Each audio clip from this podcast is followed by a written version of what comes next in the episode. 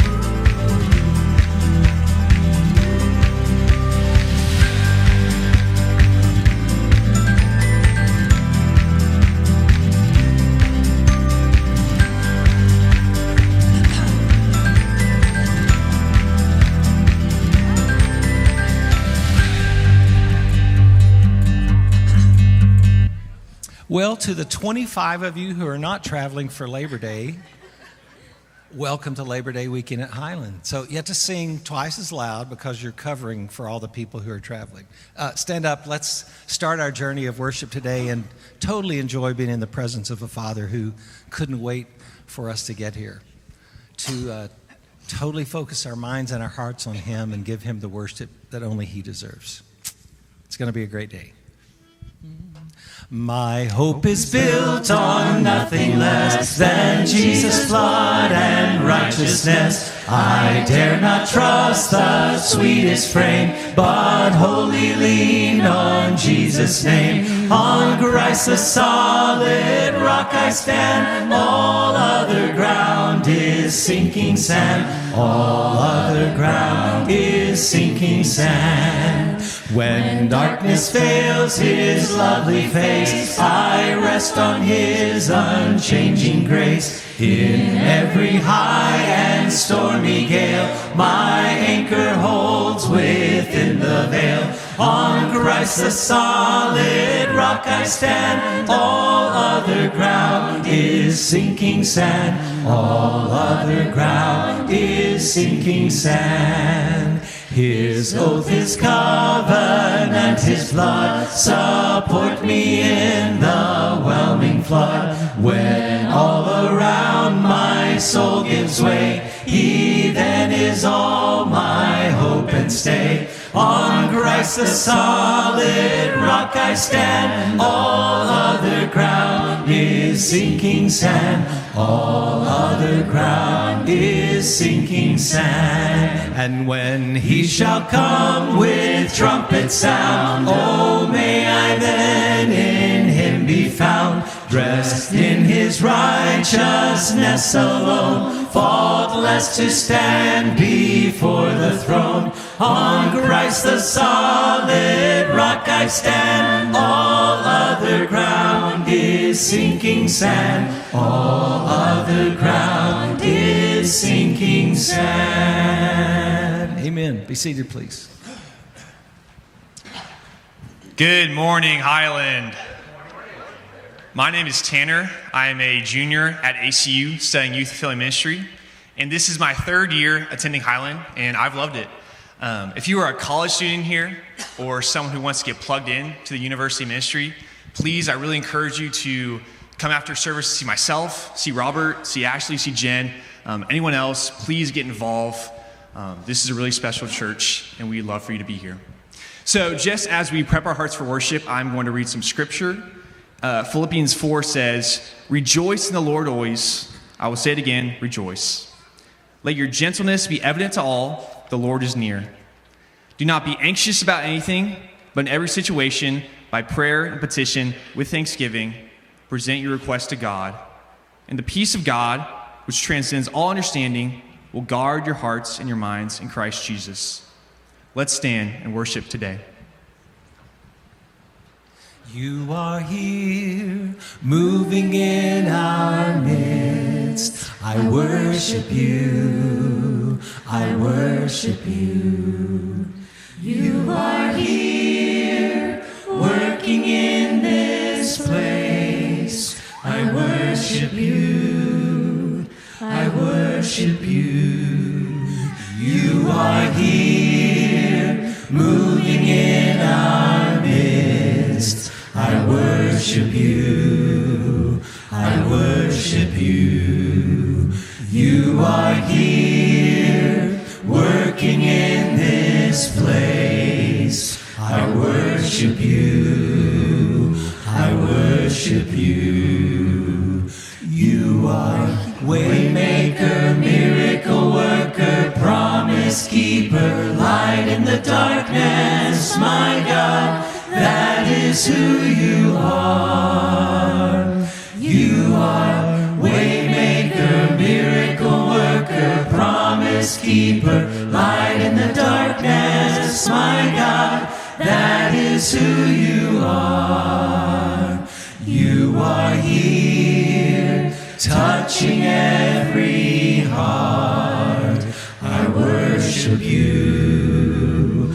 I worship you. You are here,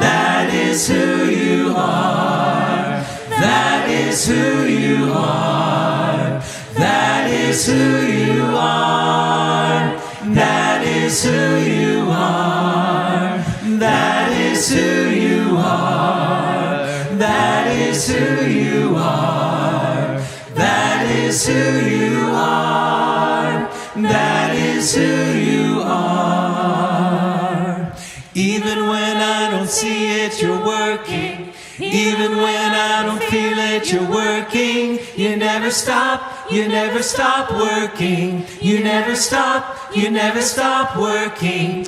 Even when I don't see it, you're working. Even when I don't feel it, you're working. You never stop, you never stop working. You never stop, you never stop working. Even when I don't see it, you're working. Even when I don't feel it, you're working. You never stop, you never stop working. You never stop, you never stop working. Waymaker, miracle worker, promise keeper, light in the darkness. My God, that is who you are.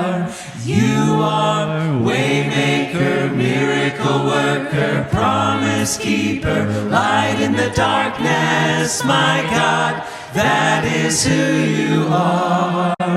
That is who you are. That is who you are. That is who you are. That is who you are. That is who you are. That is who you are. That is who are. That is who you are. You are stronger. You are stronger. Sin is broken. You have saved me. It is written. Christ is risen. Jesus, you are Lord. So let your name be lifted higher, be lifted higher, be lifted higher. So let your name be lifted higher, be lifted higher, be lifted higher. So let your name be lifted higher, be lifted higher, be lifted higher. So let your name be lifted higher, be lifted higher, be lifted higher. You are stronger, you are stronger. Sin is broken, you have saved me. It is written, Christ is risen. Jesus, you are Lord. Jesus, you are Lord of all. Amen. Please join me during a time of prayer. I will word a specific prayer and then we will all say, Lord, hear our prayer. The screen will prompt you. Lord God, we pray for your restoration of Highland, especially for those among us who are in pain, who are sick, and for the families of those who would walk alongside them. We pray for Tim and Tina Johnston, for Darla Swain, and for Joyce Doyle. We also pray a prayer of thanks for the life of Maria White, who passed away this week. Maria touched so many in this church and outside, and we ask that you, God, would be with her family in the way that only you can. Lord, hear our prayer. We pray for the good work done through Grace Fellowship and Freedom Fellowship, where our neighbors get to experience your restoration in Abilene. Give them plenty of help, give them strength, and let everyone who walks through their doors experience the movement of your Spirit and the goodness of your blessings. Lord, hear our prayer.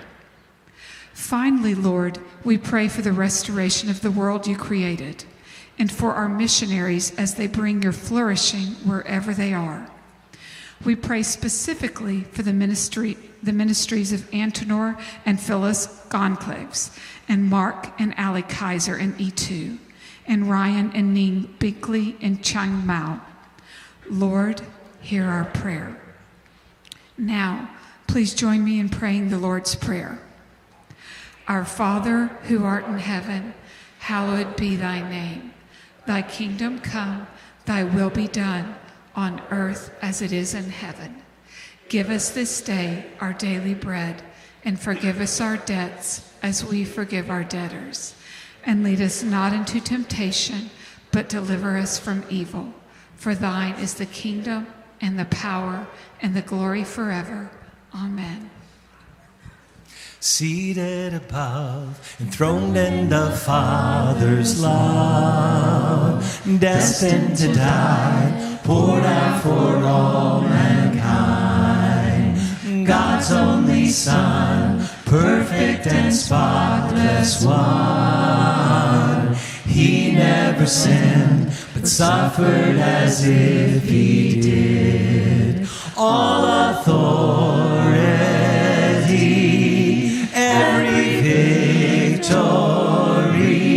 is yours. All authority,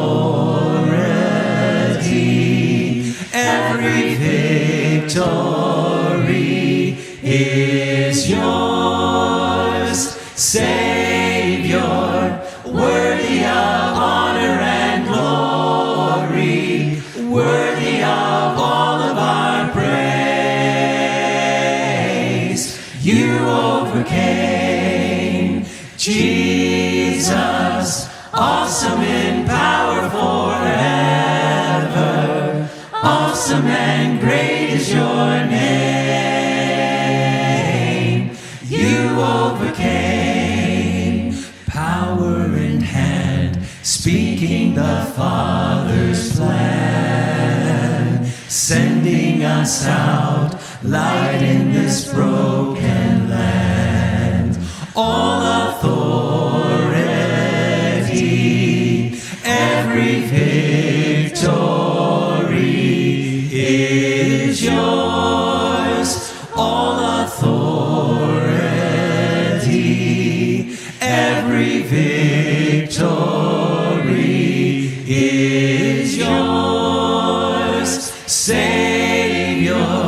worthy of honor and glory, worthy of all of our praise.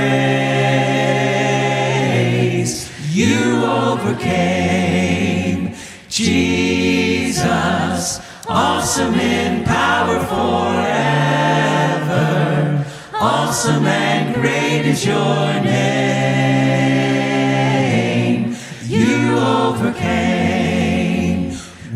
Will overcome by the blood of the Lamb and the word of our testimony. Everyone overcome. We will overcome by the blood of the Lamb and the word of our testimony. Everyone overcome.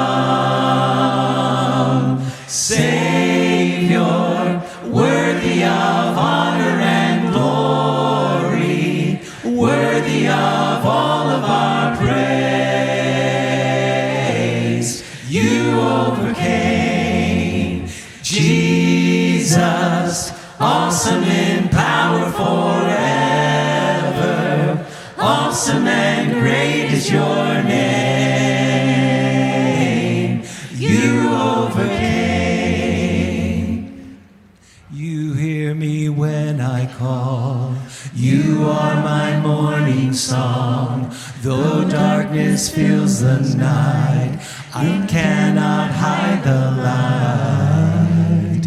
Whom shall I fear? You crush the enemy underneath my feet. You are my sword and shield, though troubles linger still. Whom shall I know who goes before me. I know who stands behind. The God of angel armies is always by my side. The one who reigns forever. He is a friend of mine. The God of angel armies is always by my side. My strength is in your name, for you alone can save. You will deliver me. Yours is the victory. Whom shall I fear? Whom shall I fear? I know who goes before me. I know who stands behind. Is always by my side. The one who reigns forever. He is a friend of mine. The God of angel armies is always by my side. And nothing formed against me shall stand. You hold the whole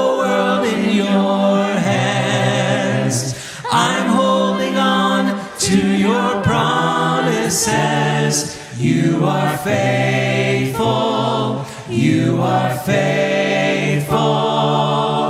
And nothing formed against me shall stand. You hold the whole world in your hands. I'm holding on to your promises. You are faithful. You are faithful. You are faithful.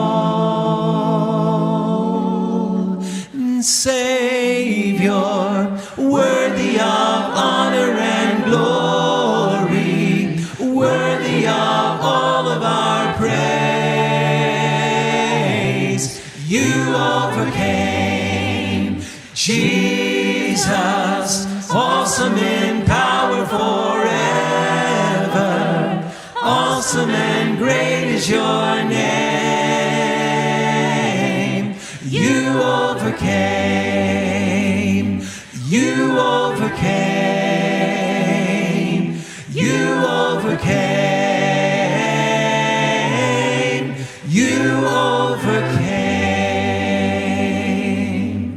church said, Amen. Amen. He did. Be seated, please.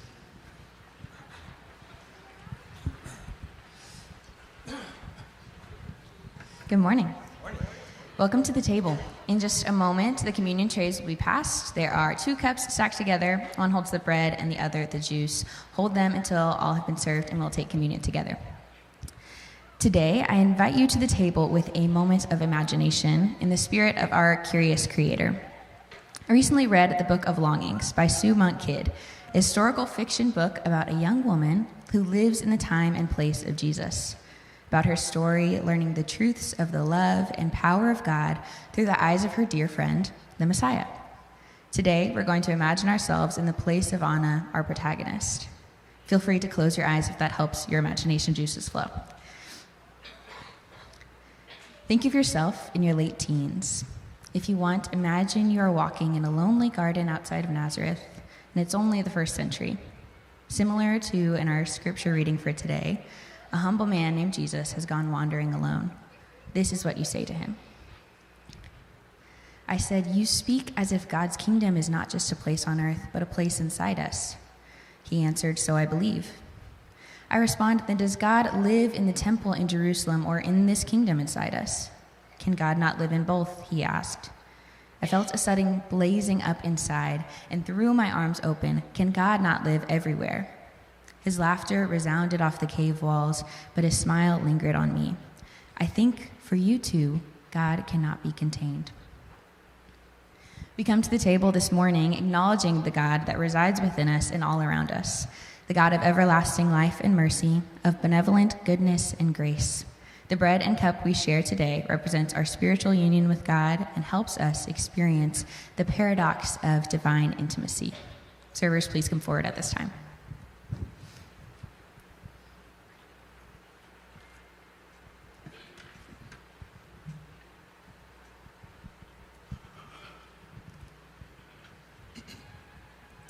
Precious blood has left me forgiven,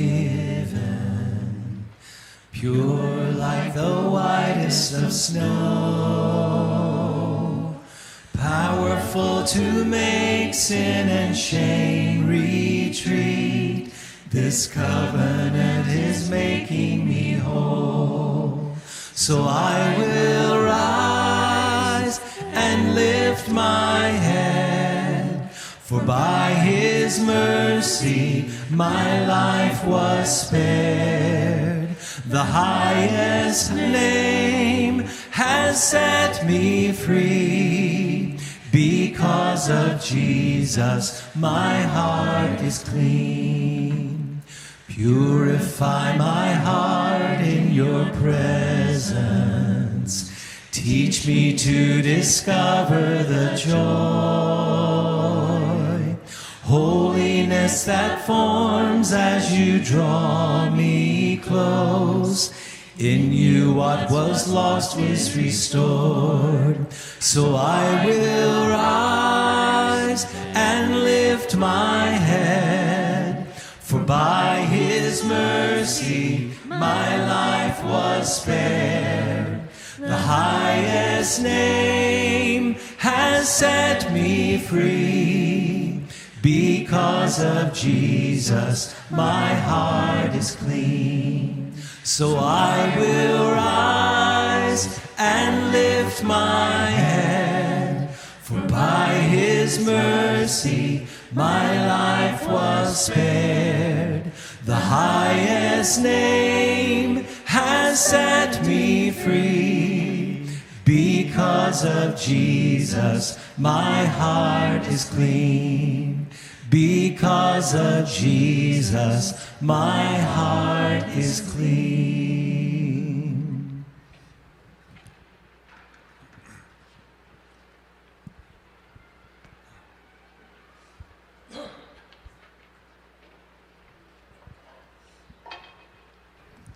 Feel you'll with me. God, who resides in the temples of Jerusalem, who works in this auditorium in Abilene, who moves in the hidden spaces of our hearts, remind us today that you cannot be contained. We desire to receive you, to welcome you with the partaking of the bread and the cup of your Son's body and blood. Through Jesus' sacrifice, we have complete union with you. Thank you for his life and his death. Amen. Body of Christ.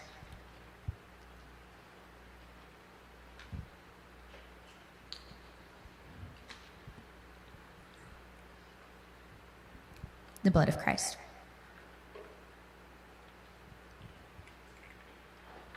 The Lord be with you.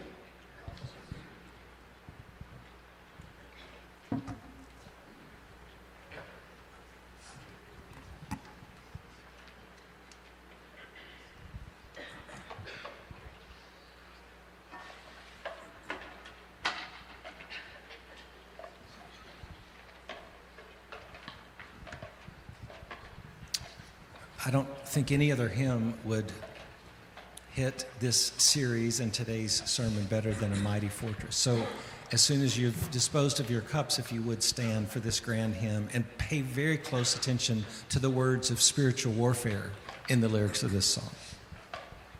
A great hymn. Thank you, Martin Luther. A mighty fortress is our God, a bulwark never failing. Our helper, he amid the flood of mortal ills prevailing. For still our ancient foe doth seek to work us woe. His craft and power are great, and armed with cruel hate. On earth is not his equal.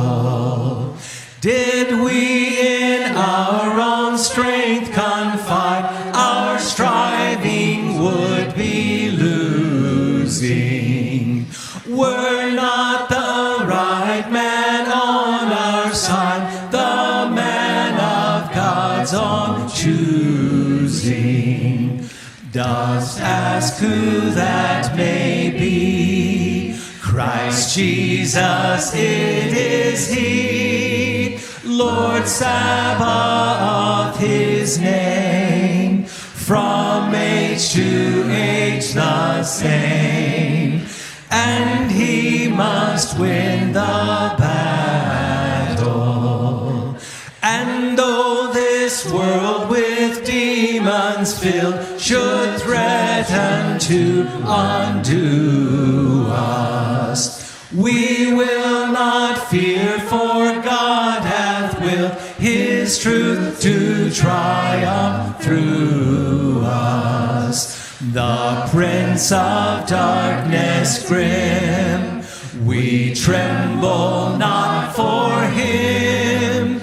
His rage we can endure, for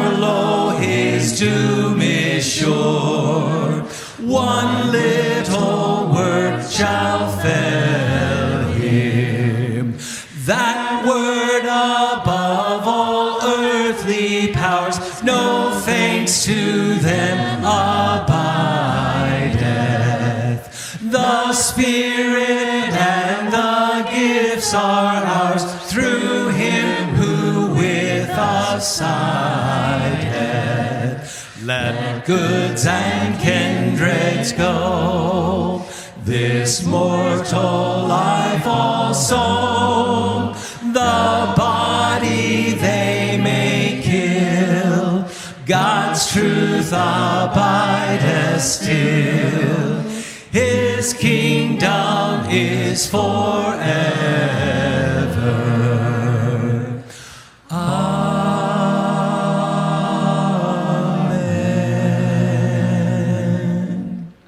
Amen. Be seated, please. Good morning. My name is Robert Lopez de Castilla. I'm the university minister here at Highland. It's good to see so many of your smiling faces this morning. Um, it's, it is time for his kids' worship, so kids ages 3 to kindergarten can go ahead and exit through here and head to his kids. The first announcement that I want to tell you about today is our connection lunch, which is coming up on September 24th after second service. About a year and a half ago, my wife and I, when we were looking to get connected to Highland, went to this lunch. So, if for nothing else, they had really good paninis last time. Um, so, if you're wanting to know more about Highland, or if you're just brand new here, you should definitely go to that Connections lunch on September 24th. All right, we also have the men's gathering coming up. It's starting this Wednesday at 6:45 p.m.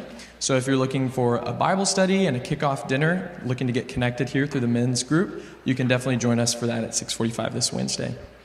We also have an exciting hymn sing coming up, which will be a time to sing hymns uh, and to have some ice cream.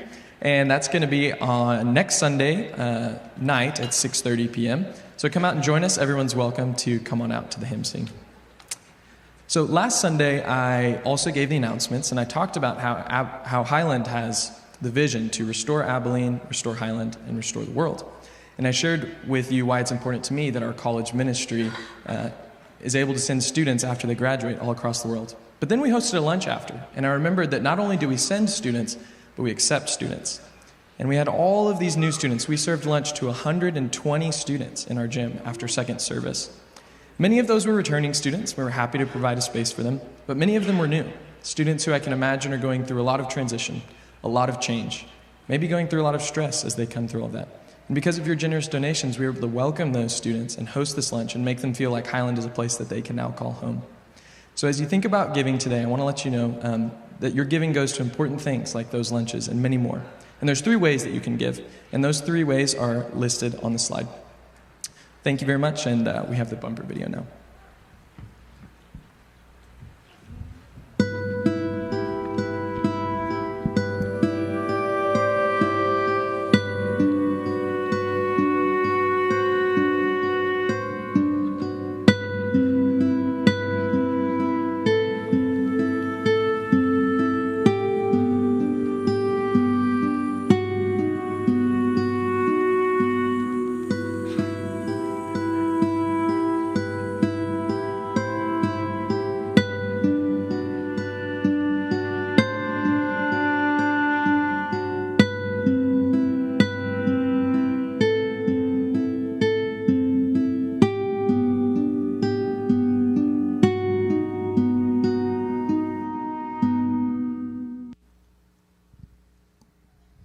This morning I'll be reading from Matthew 4. If you are able, please stand for the reading of the word.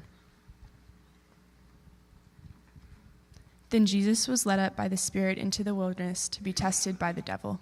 He fasted for 40 days and 40 nights, and afterwards he was famished. The tempter came to him and said, If you are the Son of God, command these stones to become loaves of bread. But he answered, It is written, One does not live by bread alone, but by every word that comes from the mouth of God. Then the devil took him to the holy city and placed him on the pinnacle of the temple, saying to him, If you are the Son of God, throw yourself down, for it is written, He will command His angels concerning you, and on their hands they will bear you up, so that you will not dash your foot against a stone. Jesus said to him, Again, it is written, Do not put the Lord your God to the test. Again, the devil took him to a very high mountain and showed him all the kingdoms of the world and their glory. And he said to him, All these I will give you if you will fall down and worship me. Then Jesus said to him, Away with you, Satan, for it is written, Worship the Lord your God and serve him only. Then the devil left him, and suddenly angels came and waited on him. The word of the Lord. You may be seated. Good morning, Highland. It's, it's curious there in the account by Matthew because the devil has a, a name Satan. But that's not the first time this word appears in Scripture. In fact, it shows up in the Old Testament in the book of Job, but it's not Satan like it's a name. It's, it has the definite article in front of it. It's the Satan. And many others have made a lot of commentary on that significance. Satan, translated, means accuser. And in, in the book of Job, uh, it, it, it seems like the Satan takes a very different role than we would think of as our kind of pop conception of, of evil. Because it is in the throne room of God and the, the assembly of kind of the high council of God that the Satan appears. And it's striking, first of all, that that, that that character would even be there. That the Satan, the devil, should be, you know, in his, his own kind of throne room in our imaginations. But, but in hell, we've been influenced a lot by Dante in that sense, Dante's Inferno. But not only is the Satan in the throne room of heaven and tolerated there, but he's also got something to say. It's curious. I wonder why God tolerates the Satan in Job. And I wonder why Jesus tolerates Satan in the wilderness. It's curious, isn't it? In Job, it seems like what is on trial in the throne room of God, at least what the Satan wants to bring as a charge, is that God's policies of blessing those who are obedient and, and cursing those whom are disobedient is, is a bad idea. It's, it's, it's a bad effort and it should be disqualified. And God says, well, wait a minute. Have you seen my friend Job? There's nobody like him. And the Satan comes back and says, Well, the only reason that he's faithful to you is because you've given him everything he could possibly want. He has children, and he has land, and he has property, and he has houses, and he has cattle. He has everything he could possibly need. Of course, he's going to be faithful to you. And thus begins one of the most fantastic works of poetry in the entire scripture as God's policy proves true. And it seems, if we read the book of Job apart from Dante, that, that the Satan has a purpose that's a little bit different than what we would think of. To ask the question, is God really just? To ask the question, is God really holy? To ask the question, is God's actions really the most loving? What kind of world is God trying to create, and is that actually the best world? And it seems, if we read the book of Job, and if we read the book of Matthew, the answer is yes. Will you pray with me, please? Father God, I am grateful to be gathered together with my church family. I'm grateful we're together because there's something that happens in this place when the Holy Spirit moves and thrives among us. It shapes us and it changes us and it makes us look a little bit more like your Son. Week by week and day by day and year by year, we feel ourselves being transformed into Jesus' likeness. So, Father, we put ourselves back on the anvil again, uh, back into the fire. Because we know that being molded and shaped, even though it feels like testing and trial, is exactly what we need for our own good. So please pour through me the gift of preaching that I might speak your truth in love to these your people. It's together that the church says, Amen. The Russians learned something very fascinating during the Cold War. John Mark Comer shares this in his book, um, Live No Lies. It's kind of where we're walking together this fall. If you want to buy that book and read it, I, I think it's worth your time. Uh, the Russians learned something very interesting about disinformation, about kind of combating the power of the media of the West. That when those two great powers were conflicting against one another, they didn't necessarily have to have the best lie, they didn't necessarily have to have the boldest lie, they just had to have a lot of it. They just had to promote so much noise that the signal gets lost. And that if you could create enough chaos, it would just obscure the truth and they would triumph. The tactics that the Russians learned in the 1980s and 90s, they'd perfected and still use. Russian dif- disinformation organized two protest rallies in 2016. Remember, that was election year that was calm and not contentious at all organized two protest rallies in 2016 in Houston. Heart of Texas, which was a Facebook Russian controlled group, um, formed a rally to stop the Islamification of Texas.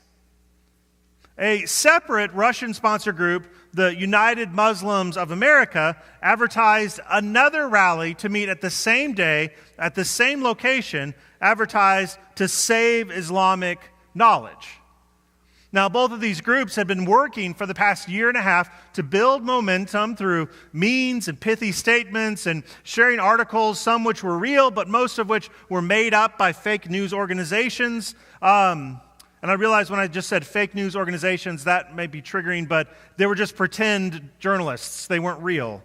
Um, and they organized these two rallies to meet in downtown Houston on the same day, at the same time, at the same place. And no one in charge appeared. No one came to the Houston rally. There were rallies that were organized to things because they all lived in Russia. Uh, in fact, all that their goal that they wanted was just one side to be so angry at the other about the fact that it could happen, that there was this other protesting rally that would come at the same space, that sure enough, hundreds of people showed up. And there was conflict. And it only cost the Russian disinformation organizers $200 in ads on Facebook. for $200, they were able to disrupt the sense of unity of another nation. It's not so much the skill and the quality of the lie, sometimes it's just the volume of the noise. And sometimes when there's truth coming out, slipping in one word that sounds like truth but isn't is enough to hook you. It was about two and a half years ago, I've told this story before, two and a half years ago when the Me Too movement was beginning to kind of expose some of the, the um, inappropriate behavior that was happening not only in Hollywood but in other organizations around America. And, and it seemed like for a while there was, there was a, a different person every day that was kind of famous that everybody knew that was being brought into the spotlight as somebody who actually had done some pretty nefarious things. And it was in, in, the midst of all of those scandals being stacked up one against another. And quite honestly, there were some people that had done some pretty terrible things. That I saw a Facebook meme about Mr. Rogers being called out. And I have to be honest with you, I believed it. I believed it. I thought, oh my, and I was heartbroken. It, it destroyed me. Mr. Rogers, childhood hero. The, the moral compass of my childhood. And it turns out it wasn't true. It was just a lie. It was a joke that somebody made up. But in the, in the, in the midst of truth telling, one lie slipped through and it caught hold. It seems to me that, that Christians, Christians in particular, should be the most immune to this kind of propaganda. We should be the most immune. This should, we should have the most resistance to this kind of propaganda because we are already practiced in the fight of discerning truth and avoiding lies. So last week we, we, we focused on this, how the, the devil, the spiritual entity as the devil, is described in the Bible, especially by Jesus himself and by early first century authors of the New Testament. And we saw that the, the devil's main tool is means of wreaking havoc, just creating chaos, is by lies, telling lies. And the way to combat those lies, the antidote to those lies, is to, to take captive every thought, is how Paul puts it. To examine that those lies, how are they true to what God says or who God is? Or if it's a lie that we've been tricked into believing, we place the lie with the truth from Scripture. And so I gave you some homework last week, and I hope you completed it. And to uh, keep a log, open up your, your, your phone and, and keep a log of, of those negative thoughts, and to write them down and to begin to look for ways to combat them with Scripture. And so, if you noticed a pattern of something you thought during last week, of, a, of an untruth, of a lie that, that's been sold to you, that you've bought onto, to begin to combat that with the truth of what God says.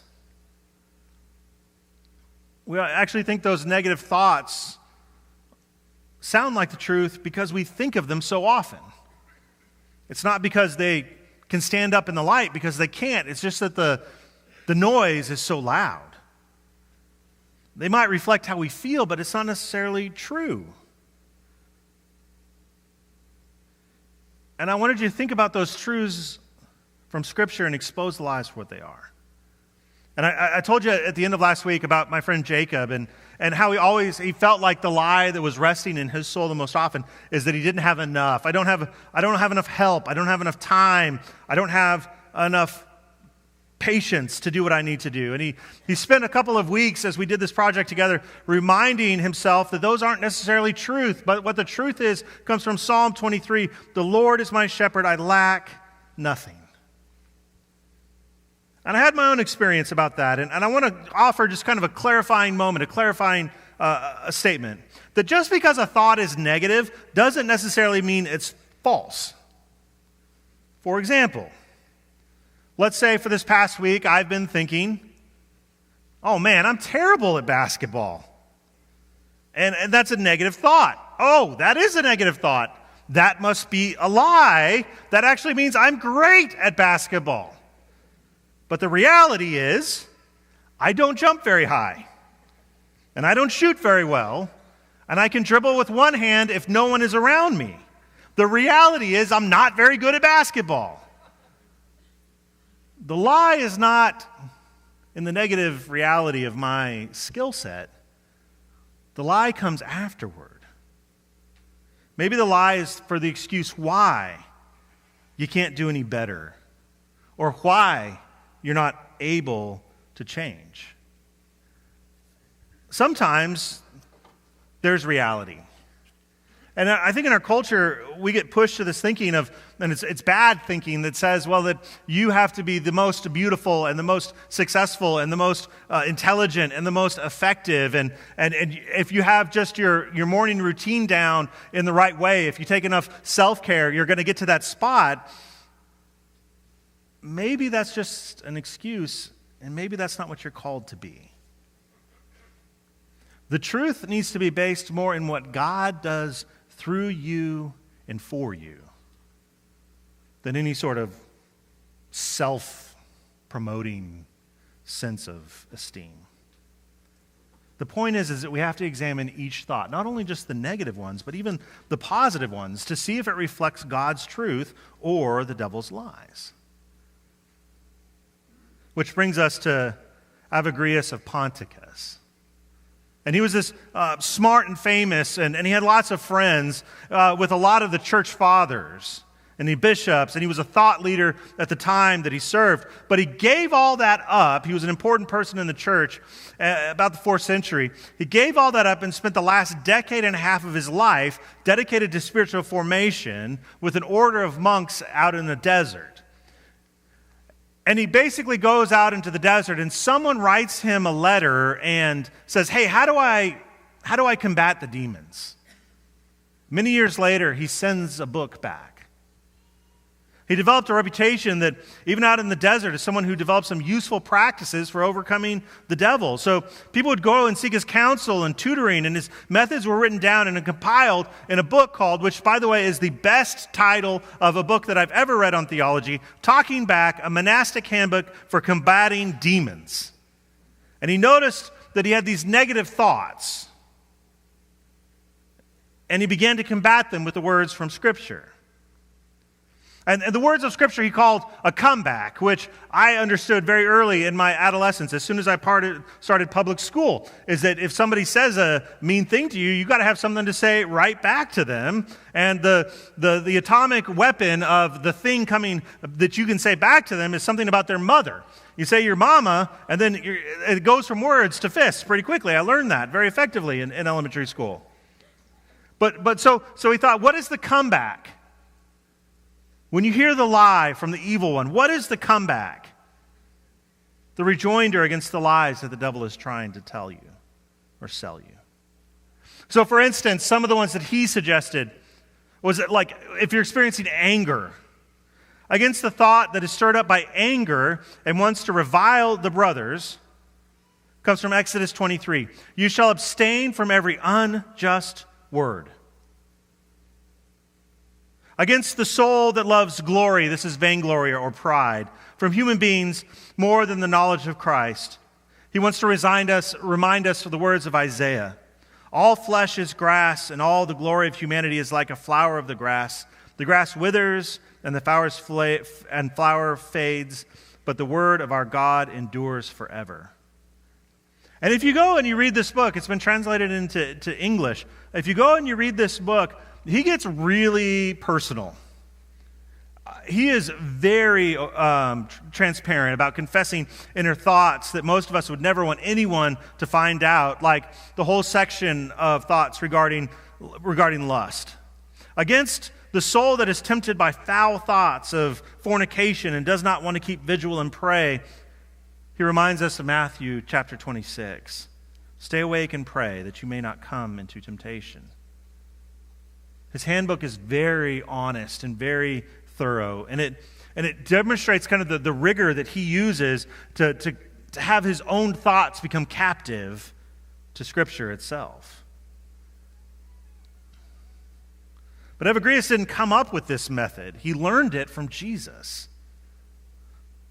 And it comes from the story that we all heard at the beginning of the sermon of the devil tempting Jesus in the wilderness and how he used Scripture in his comebacks.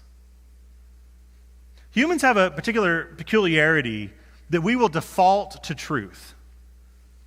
We, we, we assume that someone is telling us the truth unless there is sufficient evidence to the contrary. It takes a lot of work. In fact, it takes training for you to, to begin to doubt as your first reflex because we begin by believing.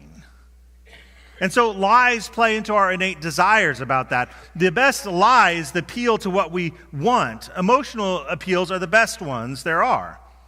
We sin because we believe the lie that what we think will make us happy. And so we come to Matthew chapter 4.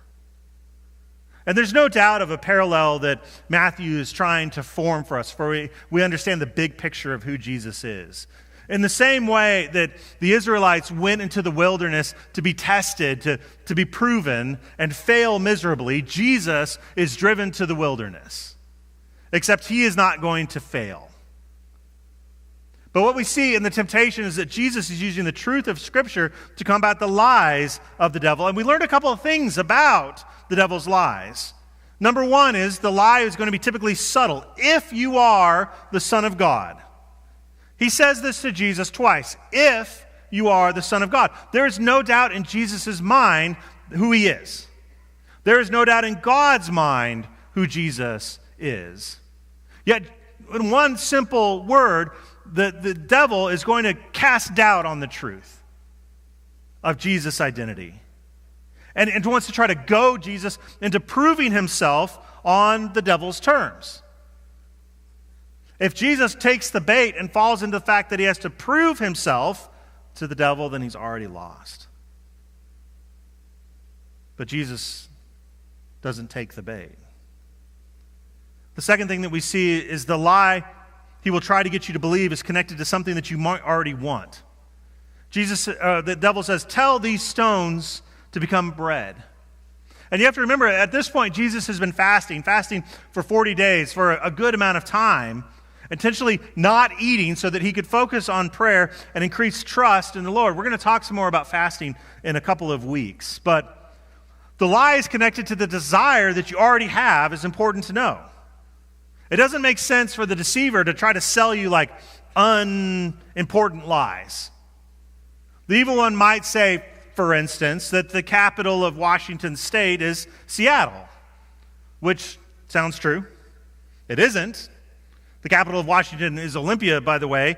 Uh, but who cares, right? That, that lie doesn't derail your life uh, unless you end up on Jeopardy. But, um, but the, the lies will more likely be some sort of subtle attack on your identity. If you are the Son of God, then prove it.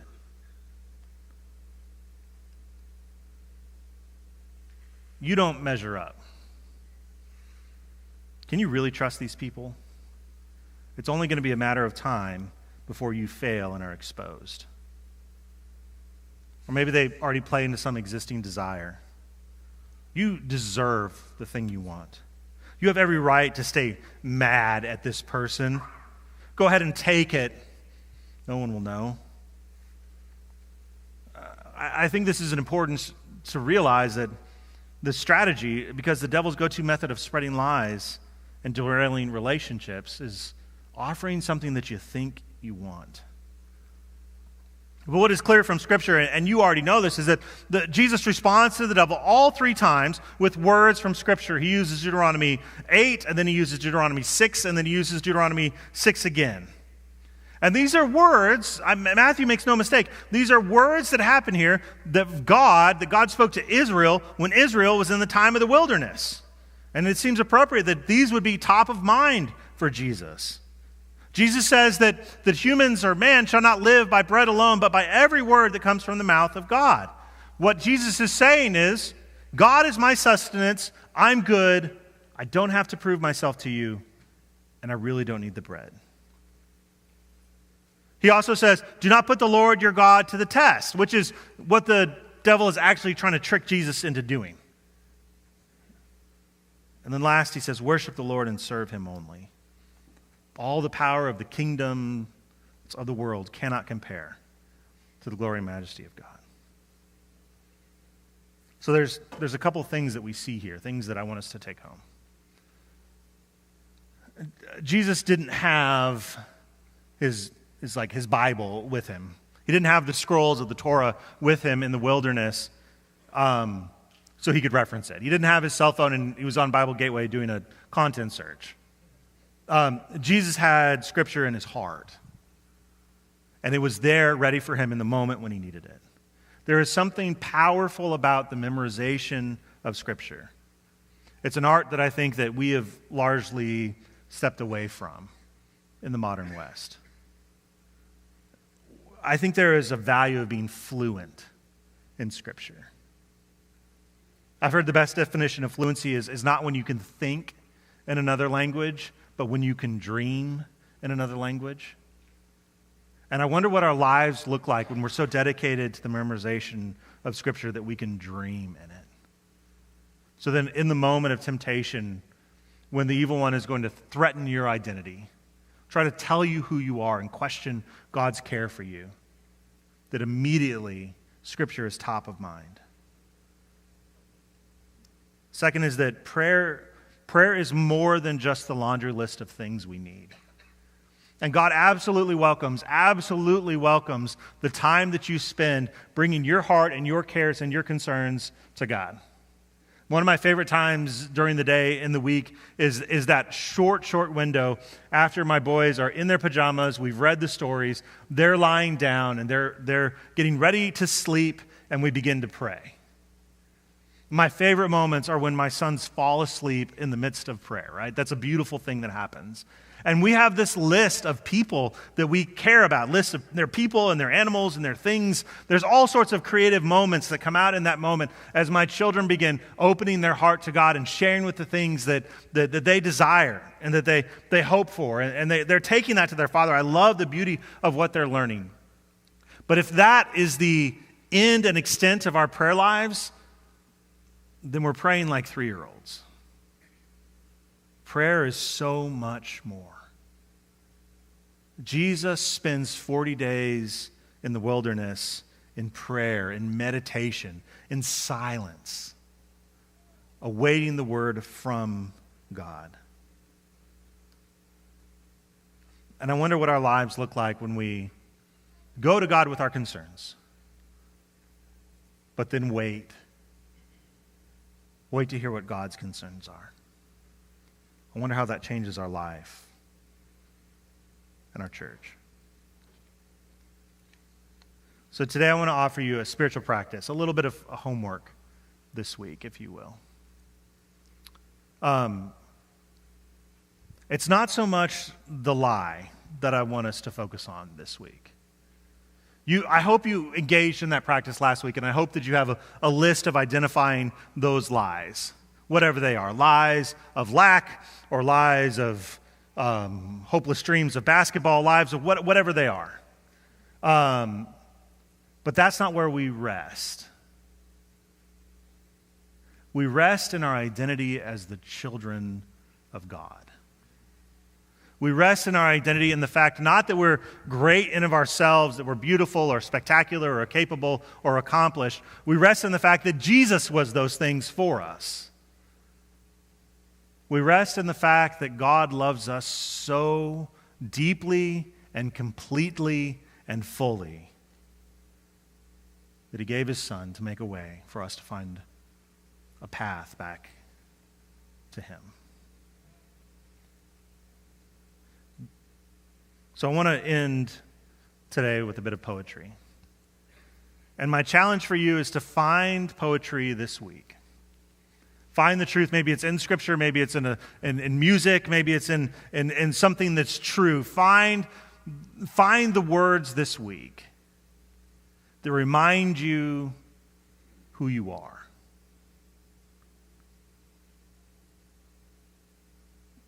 The evil one's temptation was if you are the Son of God. Brothers and sisters, you are the sons and daughters of God.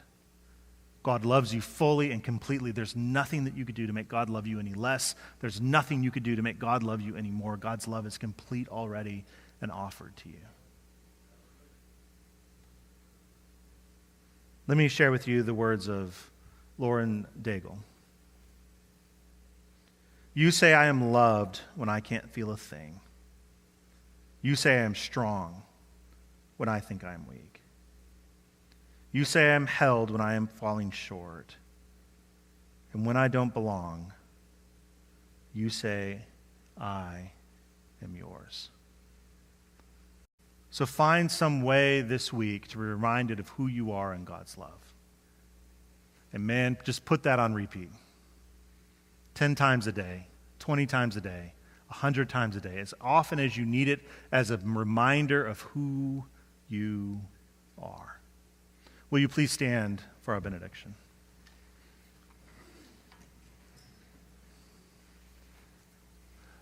I am excited about the way that we are being formed and shaped into the image of God. And so let me exhort you this week. Let me, let me push you. Let me encourage you with teeth to remember who you are in God's love. May you be filled of God's mercy and go in peace.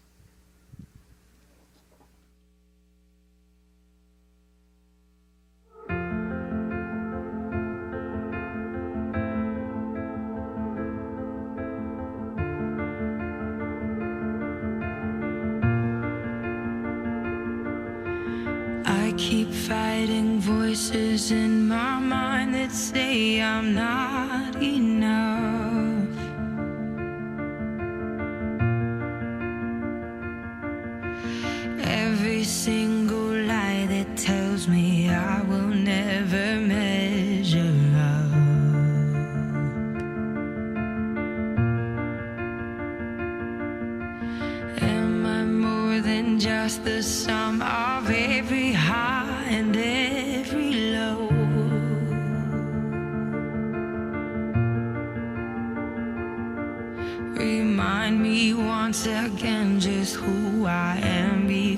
I